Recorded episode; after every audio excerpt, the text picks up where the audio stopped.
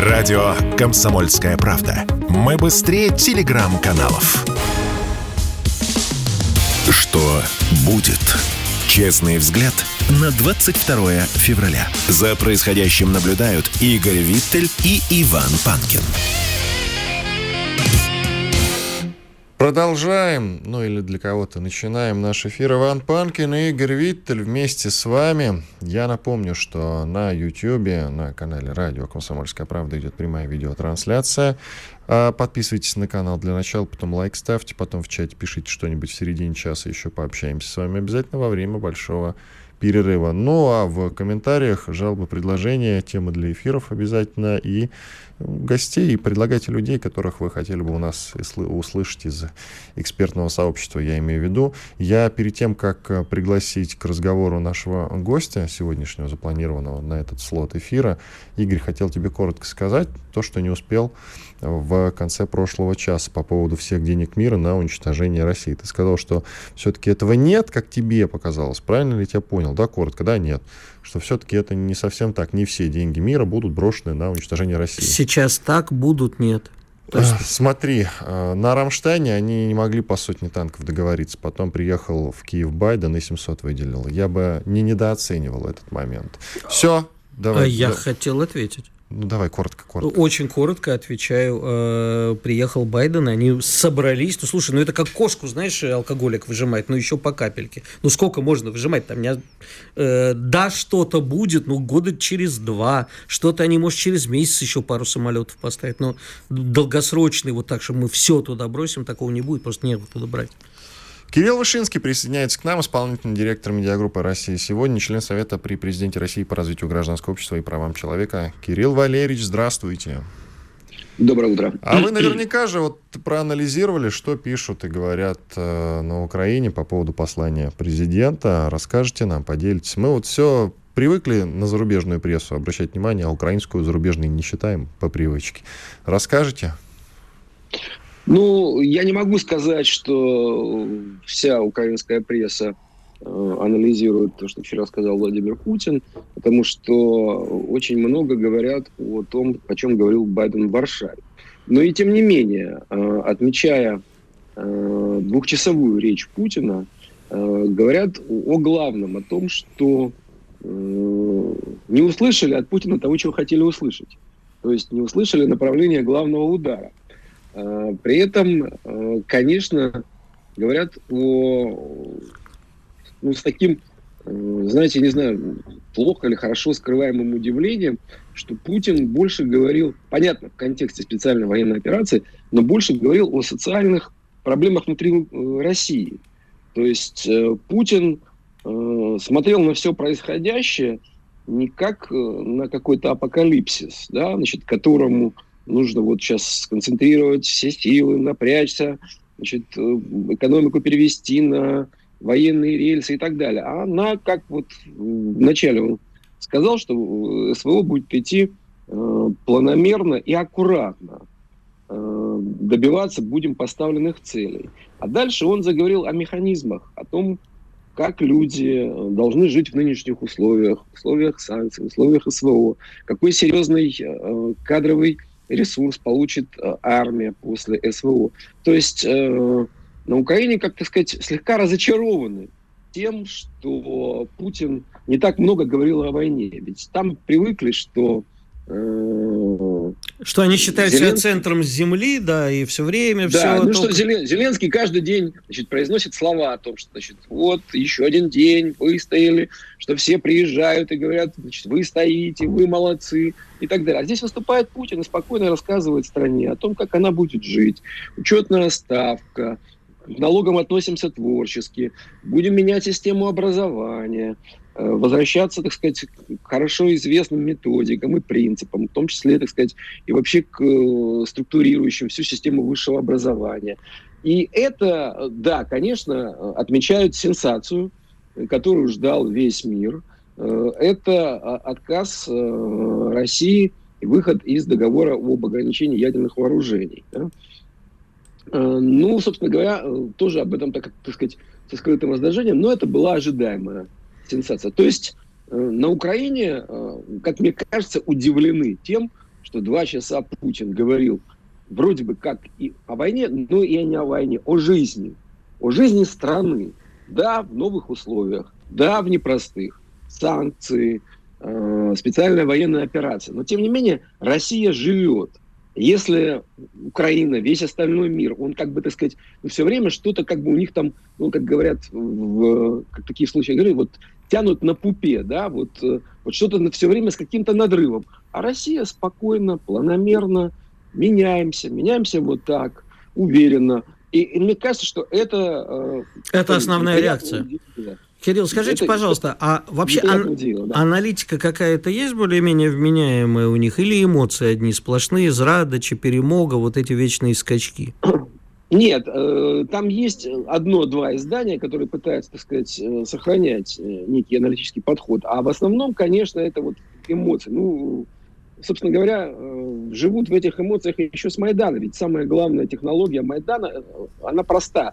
Э, человек должен все время находиться в каком-то эмоциональном повышенном состоянии. То есть он должен выйти из состояния эмоционального спокойствия и спокойный, и должен лишиться возможности рефлексии. Да, вот когда вот выдохнул, а теперь посмотрим по сторонам и спокойно проанализируем, что происходит. Нет, выдыхать ты не должен. Ты должен быть находиться все время в состоянии вот какого-то постоянного напряжения.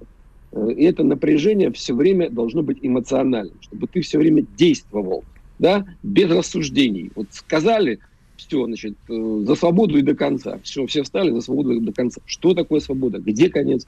Неважно за тебя думают другие люди. А есть, не, есть некое разочарование, потому что мне показалось, я тоже вчера там сходил, так сказать, в тыл врага, мне показалось, что есть некое разочарование между «Ура, да здравствует Байдена», праздничным настроением в связи с приездом его Киев, в Киев, но э, несколько заниженной э, реальностью. То есть вроде как мы все сейчас бросим в топку этой войны, но при этом дают всего там не так много денег, всего 500 э, миллионов, да в общем и оружие не столько, сколько хотелось, и вообще такого вот а, происходит вербальная поддержка, как мы обычно тут с Иваном любим говорить, вербальные интервенции, но не происходит э, такой массированной поддержки, которая могла бы изменить положение дел.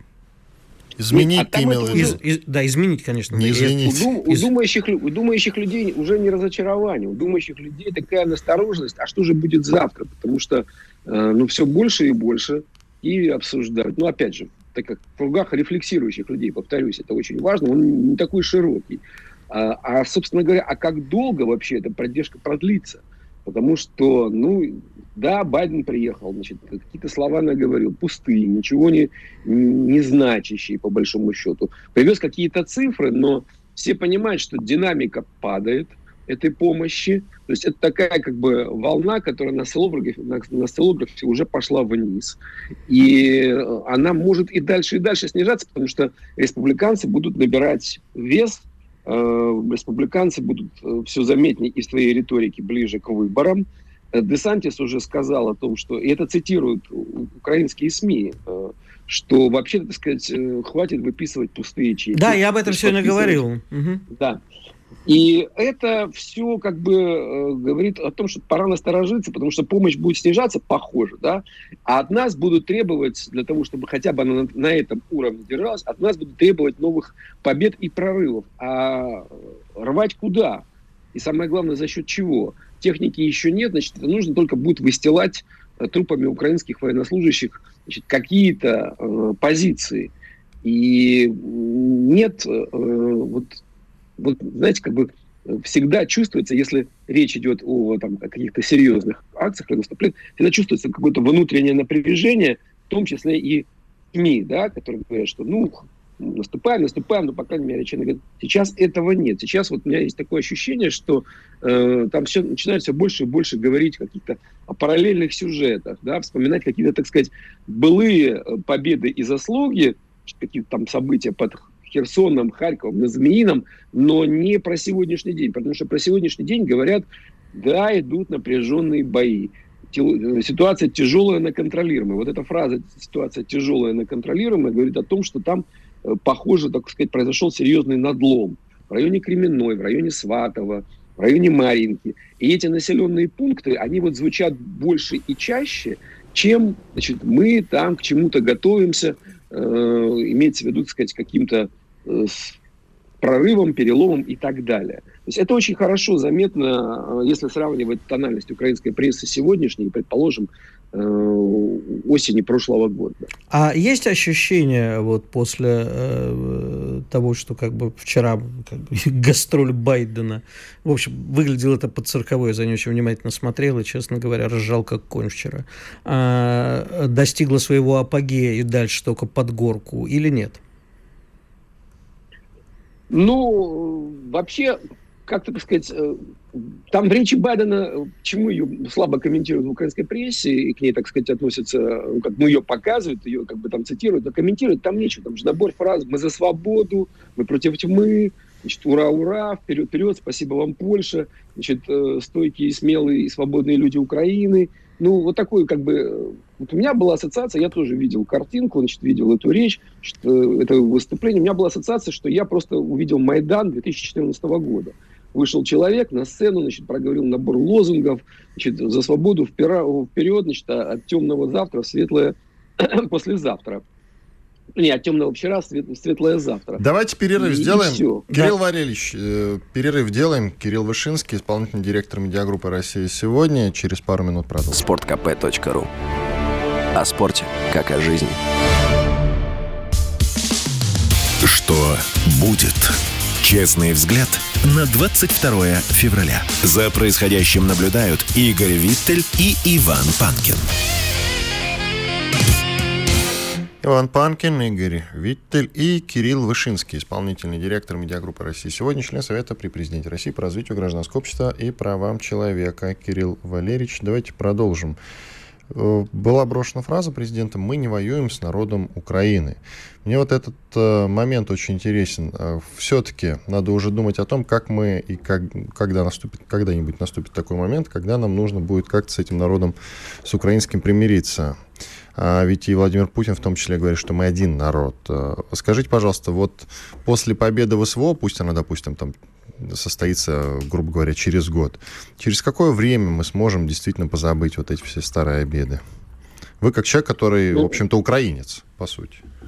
Скажите нам. И, и, и по сути, и, и по факту. И по факту, и по сути, да. Да, по факту, по факту рождения, по месту рождения. Э, вы понимаете, как бы украинцы разные. Э, поэтому тут нужно говорить о том, э, с какими украинцами мы хотим помириться. Э, они сейчас разные уже даже не по географии Украины, потому что ну, традиционно Украину делят на три основные зоны обитания, вот так я буду выражаться языком Брема. Западные украинцы, центральные украинцы и юго-восточные украинцы. Западные украинцы, те, кто живет там, в Величине, на Западной Украине, те, кто э, своими корнями, историей своей уходит э, в историю Австро-Венгрии и Речи Посполитой. Да, многие поколения жили на территории этих э, ну, Австро-Венгерской империи и, ну, по сути, и польской большой империи, которая называлась Речь Посполитая. Значит, э, и есть э, центральные украинцы и юго-восточные украинцы. Юго-восточные украинцы – это новороссияне, это крымчане, это жители Донбасса. Э, с ними все понятно. Э, и вот это русскоязычное население Украины, э, конечно, очень важно просто, чтобы они почувствовали определенную стабильность. Вот закончилось, да, где закончилось, как закончилось. И тогда эти люди и будут смотреть на, на нас, ну вот, через призму этих э, реалий. А что говорить о Западной Украине и о Центральной Украине примерно то же самое. Вот там достаточно, знаете, как бы достаточно будет выключить украинское телевидение, да, значит, и заговорить с людьми о реальной жизни в реальных условиях. Вот в тех, когда они посмотрят не в, не в телевизор, не в интернет, значит, не на экраны э, компьютеров, а просто вокруг себя. Да? Как жить, вот глядя вокруг себя и, и думая о, о своем о своей жизни, а не о том, что тебе, так сказать, вещают из телевизора каждый день через этот единственный информационный канал, который на сегодняшний день э, информационный марафон, который на сегодняшний день транслирует на украинском телевидении, практически на девяти общенациональных каналах. С Западной Украиной сложнее, потому что там э, боролись, борются и будут бороться за создание политического украинца. А политический украинец – это человек, который ненавидит Россию. Это э, сформулировано не сегодня, это концепция э, идеолога украинского интегрального национализма Донцова, что э, нужно строить нацию во что бы то ни стало. Причем она такая как бы значит, э, выстроена точно вот толь... Ну, это, это естественно. Вот, тоталитарные такие националистические движения, они же все в итоге э, выкристаллизовались в немецком фашизме. Да, вот значит, там есть это пирамида, вот вождь, значит, вот как бы элита, а вот внизу народ, значит, и вот мы формируем, концентрируемся на нацию. Неважно, сколько мы там из народа отсеем, значит, вам, нам важно сконцентрировать их и кристаллизовать в некой нации. Ну, а у этой нации враг, без сомнения. Этот враг, это Донцов сформулировал еще в начале, э, в конце 19-го, начале 20 века. Это Россия. Нам нужно э, двигаться в Европу, и мы для Европы можем быть цены только тем, что мы таран европейский таран э, для России. Поэтому с этими людьми договориться не удастся. Поэтому, повторюсь, э, очень важно будет понять, э, с какой частью украинского народа мы будем разговаривать, о чем, значит, о чем понятно, о мире, о дружбе, о добрососедстве но точно надо понимать, э, кто будут эти украинцы, с которыми мы будем продолжать разговаривать. А, Кирилл Валерьевич, э, я вчера э, со стороны Байдена услышал какие-то стратегические цели, даже не цели, а просто мы победим. Ничего тактического не было сказано. Не вот мы сейчас вам дадим то-то, то-то и то-то. И... А со стороны нашей, со стороны нашего президента, я вообще, как вы справедливо заметили, не, практически ничего. Ну, и все идет по плану, и свой идет, и идет, цели добиваемся. Ничего конкретного сказано не было. Может быть, быть, это и хорошо.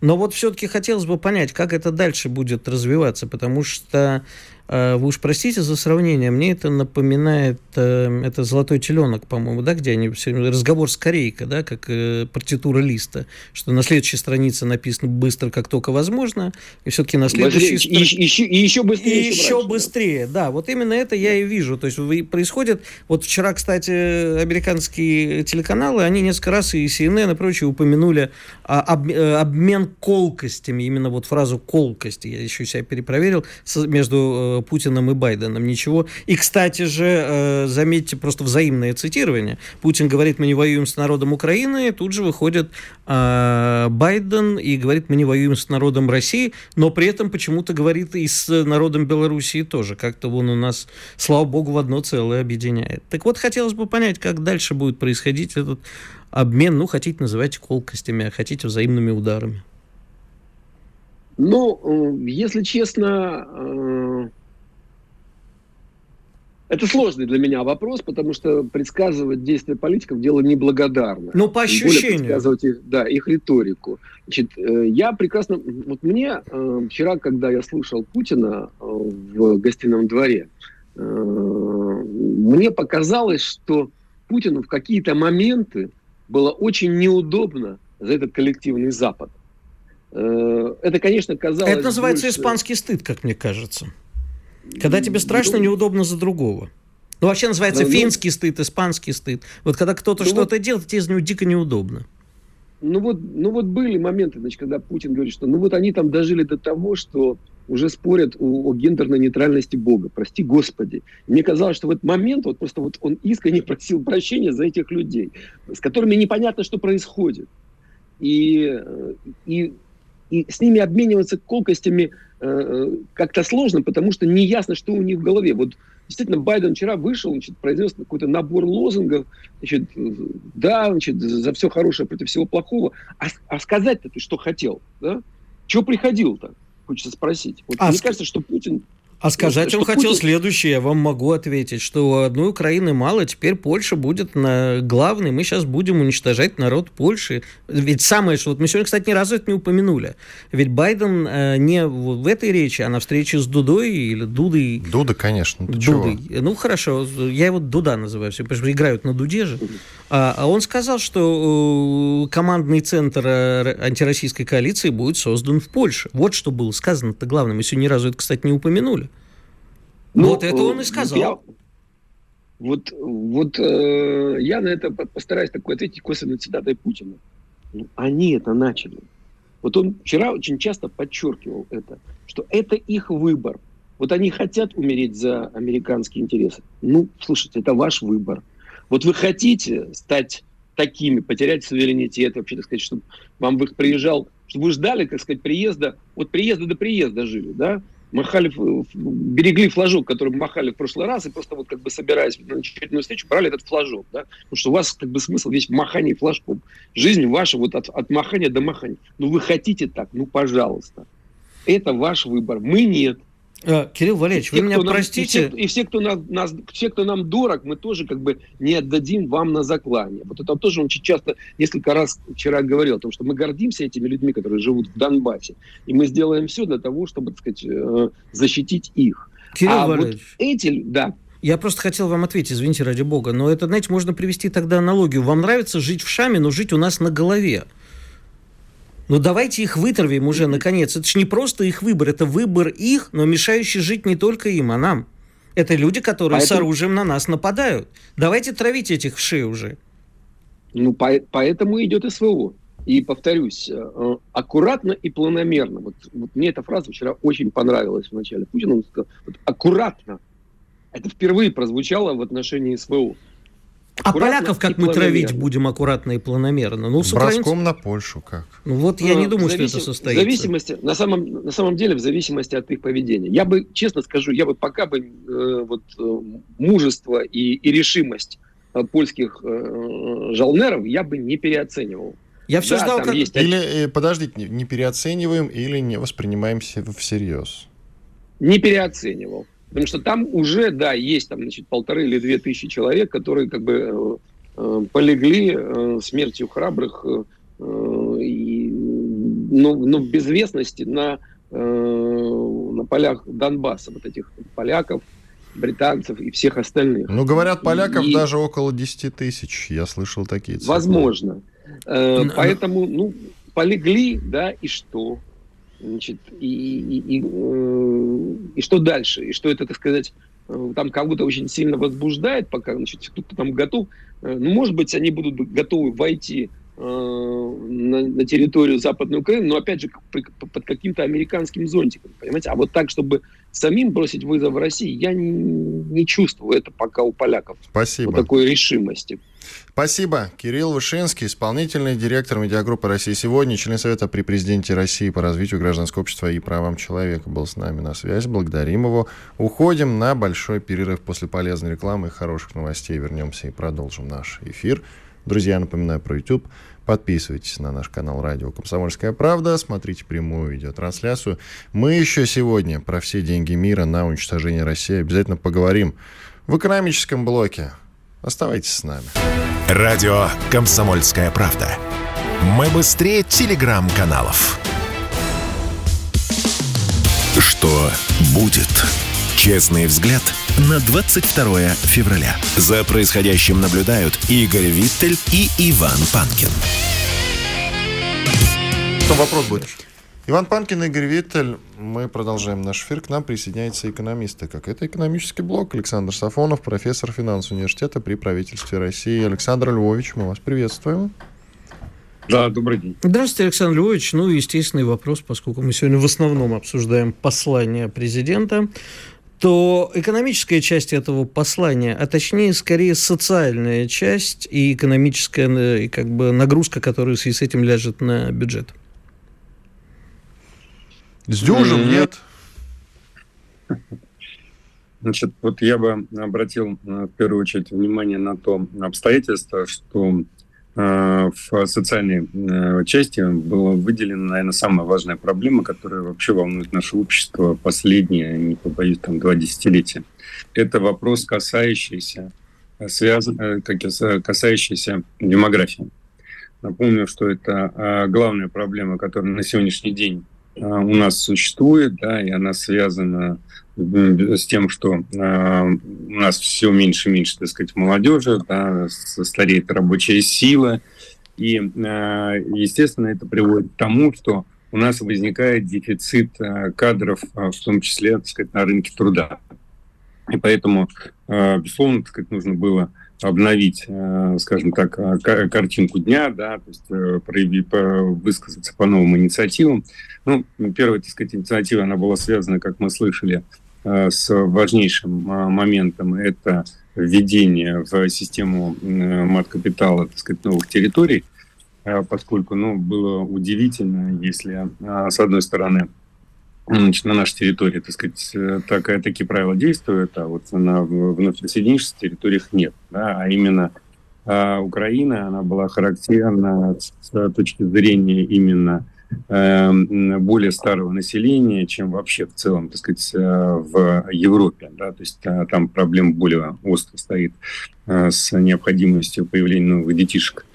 Вот. А второй момент, так сказать, вот в социальном послании, на которое я бы обратил внимание, это повышение минимальной заработной платы более высокими темпами, чем рост инфляции. Эм, здесь что важно? Вообще, если вспомнить всю историю, э, связанную с э, индексацией минимального размера заработной платы, то мы помним с вами, что это делалось всегда крайне тяжело, крайне неохотно, всегда э, значит, вот споры вокруг того, что это делать не надо – касались такого, таких вещей или таких аргументов, что вот это приведет к росту напряженности на рынке труда, это вот приведет к тому, что там будет падение доходов работодателей. Но при этом э, мало кто, так сказать, говорил о том, что вообще-то, в принципе, МРОД – это базовая ставка, которая формирует систему оплаты труда э, в стране. Это э, тот как бы регулятор, который позволяет, так сказать, сделать более социально справедливым распределение доходов от, от труда. Ну и, в конце концов, так сказать, это борьба с таким явлением, так сказать, очень неблагополучным, как работающие бедные а вот. И, э, безусловно, так сказать, в условиях, э, когда мы должны понимать, что внешние рынки в значительной степени для нас, по нашим традиционным товарам, так сказать, ограничены, а мы еще хотим внутри себя развивать э, импортозамещающие направления – а, экономики, нам нужно поддерживать э, внутренний потребительский спрос. И вот а, повышение МРОТа более высокими темпами, чем инфляция, это как раз попытка пойти в определенной степени вот по сценарию Китая, который эту идею начал реализовывать лет 8 назад, когда понимал, что в конечном итоге, так сказать, пределы его экспансии на мировые рынки за счет дешевой рабочей силы да, не закончились. Да, и вот э, с учетом внешнеэкономических рисков надо думать о том, чтобы переключаться на внутренний спрос. А для этого нужен сказать, серьезный устойчивый потребительский спрос. Поэтому два таких ключевых момента я бы выделил так сказать, в социальном послании. А вот про строительство вы не выделили бы? Потому а. что даже прежде, чем э, Путин заявил об строительстве арендного жилья, о том, что нам нужно, он же гордо отчитался о состоянии российской экономики. Тут я, в общем, опять немножко возмутился.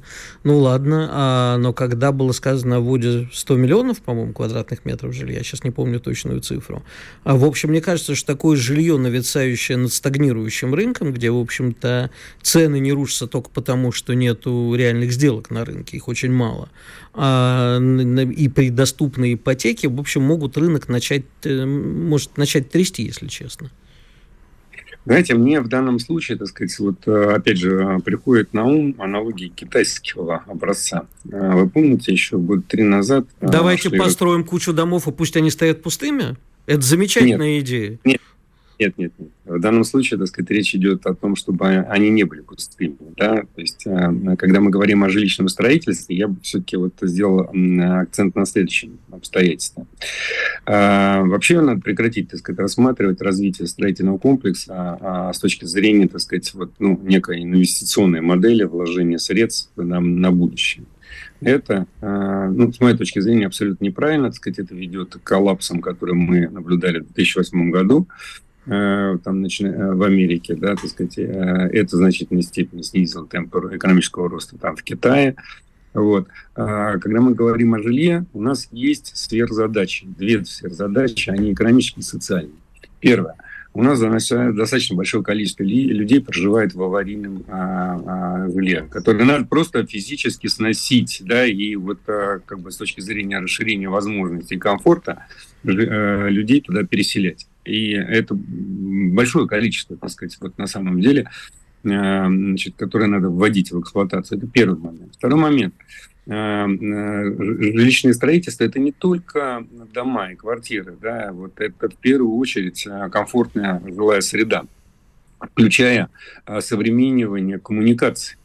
То есть э, нам, ну, в конце концов-то ну, нас особо надоело платить как бы, сказать, за то, что мы поливаем из труб э, горячей водой или холодной там, по как бы, землю.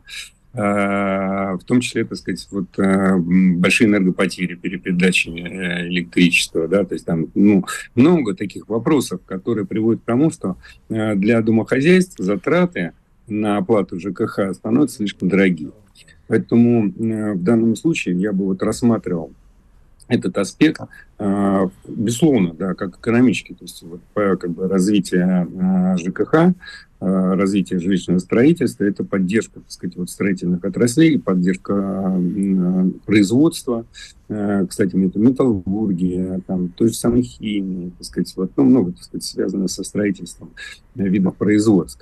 Это рабочие места. Но в то же время, так сказать, я бы поддерживал или как бы рассматривал этот проект как крайне важный социальный, да, то есть вот особенно, так сказать, для молодых семей. Вот. Э, я все время устаю повторять то обстоятельство, что э, надо понимать, что если ну, как бы мы хотим, чтобы, так сказать, люди рожали у нас, да, так сказать, людей, как поется в одной известной песне, вот, нам нужно дать им... Новые люди делают новых людей? Да. Я, я говорю, перепарафразирую. Ну да. Фраза... Ну, Там их еще не объявили иноагентами? Нет, группу Сплин, кажется, нет. Александр Львович, с социальной частью более-менее все понятно. Очень важный вопрос, который мы не можем вам не задать в связи и с посланием Владимира Путина, и с речью Байдена. Общий вывод, над которым мы с Игорем спорим на протяжении всего сегодняшнего эфира, а эфир наш сегодняшний называется «Все деньги мира на уничтожение России». Как вы считаете, у Запада есть деньги, чтобы действительно бороться с Россией до победного конца. Мы ведь помним, что они эти деньги могут печатать. Вам слово. А, ну, вы знаете, так сказать, во-первых, безусловно, там ресурсы огромные. Вот. Э, не надо, так сказать, из этого делать большую тайну. Вот, а, и это как бы доказывает то обстоятельство, что они уже год а, мучаются с внутренними проблемами связанными с разрывом, так сказать, логистических связей, да, там, дорожания, удорожания стоимости жизни, там, необходимости, так сказать, пересматривать инвестиционные проекты, там, расширять объем а, производства вооружений, так сказать. Но, тем не менее, там, как вы понимаете, их достаточно много, я имею в виду тех стран, которые участвуют в этом а, процессе. А, я говорю, мне в какой-то степени это напоминает, опять же, вот интересная аналогия 17-18 а, года, связанная с Антантой, там действия, так сказать, вот. А, вопрос в следующем, да, так сказать, понимаете, вряд ли это превратится, так сказать, в скажем так, в постоянную экономику или постоянный запрос экономики. Э, производство вооружения всегда будет входить в конфликт с гражданскими отраслями, и необходимо будет в этом случае, так сказать, ну, объяснять конкурентам, а почему, так сказать, государство опять продолжает там тратить деньги, а это ведь оборона, так сказать, это государственные деньги, это деньги налогоплательщиков. Вот. Почему оно, так сказать, продолжает это делать, когда есть там внутренние проблемы? И э, вот в политическом э, плане Э, еще раз подчеркну, не экономическом, да, э, сначала экономическом, да, так сказать, потом политическом плане, безусловно, наступит, так сказать, период, когда э, возникнет необходимость охладить эти отношения и э, э, задуматься над тем, что э, целесообразно ли продолжать, так сказать, вот э, эту э, историю. Ну, э, э, можно вспомнить, так сказать, там, э, как бы, Корейскую войну, да, там, 50-го года, да, когда, так сказать, тоже там огромное количество стран участвовало в Коротко, этом процессе. пожалуйста, Александр Львович, 20 секунд остается, подытожьте, Поэтому, прошу вас. Я думаю, в принципе, так сказать, через какое-то время наступит, наступит экономическая и социальная усталость, и, как бы, так сказать, все сядут за стол, стол переговоров. Спасибо. Александр Сафонов, профессор финансового университета при правительстве России. Иван Панкин, Игорь Виттель. Уходим на перерыв. Радио «Комсомольская правда». Никаких фейков, только правда. Что будет? Честный взгляд на 22 февраля. За происходящим наблюдают Игорь Виттель и Иван Панкин. Иван Панкин, Игорь Виттель, финальный забег. Итак, вы знаете, друзья, обычно мы обсуждаем, ну, как вы все знаете прекрасно, новости, которые в том числе могут вас шокировать. И одна такая у нас для вас есть. Мы до последнего сомневались, может быть, это какой-то вброс а панорама какая-нибудь. Но вот я сейчас перепроверяюсь, и, увы, нет, действительно, в Испании решили легализовать зоофилию. По-разному заголовки пишут э, в наших изданиях, и в испанских, разумеется, тоже. В Испании одобрили новый закон о защите животных, разрешающий зоофилию, ну или разреш... декриминализировали зоофилию, по-разному пишут. Я не хотел тут брать тему, когда увидел вот первые посты в соцсетях, а потом и, собственно, заголовки на разных сайтах. Я думал, ну выждем до завтра. Скорее всего, придут новости о том, что это все вброс и выдумка так не бывает, не может быть, тем более страна цивилизованная, Испания все-таки там, я не знаю, не Бангладеш какой-нибудь, прости господи. Но нет, все так. Вот все ты так. расист все-таки. Да нет, ну, слушай, есть страны более-менее с высоким уровнем жизни, есть страны с низким уровнем жизни. Вот и все. Там, где, извини меня, людей на улице режут совершенно спокойно, прохожие идут мимо. В Индии в какой-нибудь э, женщину насилуют прямо, и прохожий не реагируют Огромная трагедия, кстати. Это чудовищная Ну вот, а ты говоришь, что я расист. Я... Нет, Причем ну, тут про... это? Ну, просто намекаешь на то, что в Бангладеше зоофилия распространена. Я не сказал так. Я сказал о том, надо перевирать меня, пожалуйста. Я сказал, что разный уровень жизни, и это не какой-нибудь Бангладеш, а кавычки, Бангладеш, Ладно, где, хорошо. наверное, там что-нибудь такое может происходить. Бангладеш, чтобы ты знал, дорогой Игорь, Само... можно съездить и из гранатомета выстрелить в корову за деньги. Вот Подожди, так. а это... Если ты хочешь выстрелить в корову... А, ну да, Бангладеш же грана... мусульманская страна, там же... Если ты хочешь выстрелить в корову из гранатомета, езжай в Бангладеш. За определенную сумму, пожалуйста. У современного человека два выбора. Либо поехать в Испанию изнасиловать корову, либо поехать в Бангладеш и убить ее из гранатомета. Мир сошел с ума. Все, Корова что практически хочу... бык, там, либо его на стадионе ты замочишь копьем. Да, еще можно, кстати, да. Быков на стадион, а коров... Слушай, ну я тебе могу сказать, не хочу тему вообще обсуждать, потому что, что противно. Но Почему? могу тебе сказать, это что а, важно. в свое время одна моя прекрасная коллега, она изучала эту тему и даже нашла Всемирное общество зоофилов и его российское отделение. Знаешь, что у них было написано на сайте? Откровенно, сайт спокойно висит, никто не банит. Прямо сейчас висит, давай проверим. Ну, сейчас не знаю. Слушай, я, думаю, сейчас захожу туда, тогда висел, это было лет 17 назад. А на сайте э, общества зоофилов висело первое, что что там было написано, первая заповедь зоофила, животное должно быть согласно. Mm-hmm. Как спрашивают согласно у животных, не спрашиваю. Но, кстати, у меня для тебя тоже есть отчасти новости. Такие. Я напомню только, точнее, да, напомню, что вот, например, на Фарерах, да, в том числе цивилизованная Европа опять нам подкидывает интересные моменты. На Фарерах, например, можно спокойно убивать дельфинов. Там это некая традиция, э, посвящение в мужчину. Все, дальше можем не продолжать. Не Я продолжим. уточню, если кто-то вдруг не знает, Фарерские острова это, ну, это Дания, Дания. автономный регион. И огромная с ними там идет э, и борьба, и за, и против. Целая, целая цивилизованная Дания. Ладно, Все. Я, э, у меня есть для тебя вполне праздничные новости. Не, хотя сначала расскажу про американское телевидение, потому что они же не все вчера про Байдена.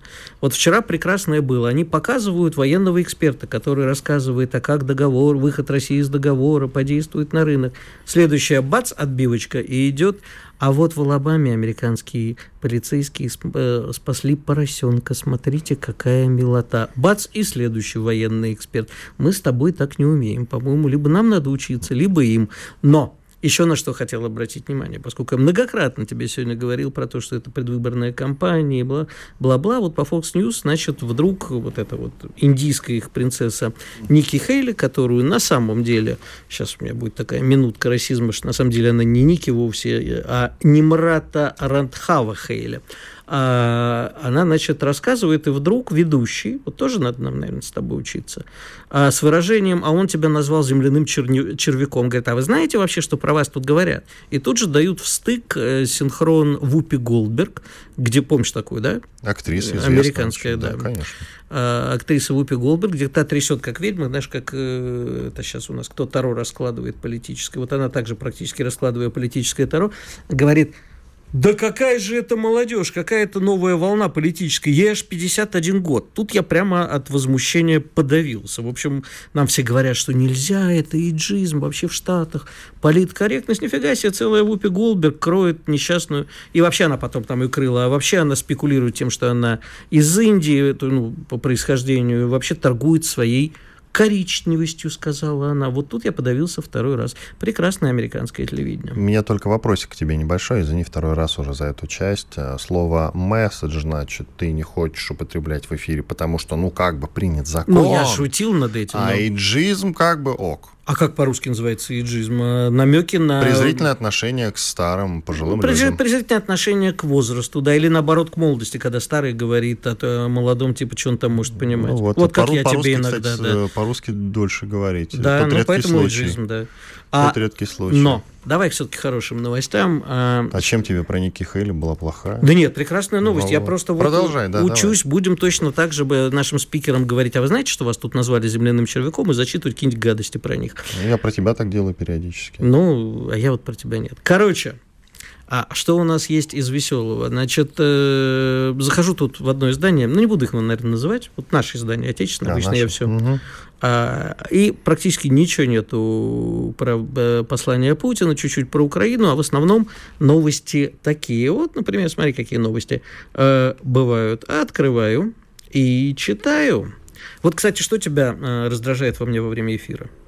Ой, господи, давай читай уже. Ну, обычно, знаешь, хорошо. Наших... Времени не хватит до конца части. Давай да, уже. но подожди, это я же не просто так спрашиваю. А, да, я подвожусь. Не просто так. Да, значит, наши слушатели очень часто с тобой меня обвиняют в том, что я сербую чай. Это я тебе так говорю. Да, а еще я э, дышу в микрофон. Сопишь в микрофон. Саполю в микрофон. Так вот, что общего у секса и нашего эфира? И твоего сопения. Что? Значит, заголовочек в этом издании названы причины симуляции оргазма. Почти половина симулирующих оргазм делают это. Догадайся, из-за чего? Понятия не имею. Ну, чтобы как-то поддержать партнера, может быть. Фиг там раздражающего дыхания партнера. О, кстати, я никогда не задумывался об этом. Но перед сексом неплохо не ходить сопи... в душ и чистить зубы, да. Но это само собой, разумеется. Оно не, не сопите в микрофон и в партнера. Теперь и, не суетитесь под партнером. Но еще прекрасные новости из этого издания. Я, конечно, ворчу, ворчу, но они дали... Слушай, ну, может, назвать все-таки, мы же на них ссылаемся, да, это лента.ру.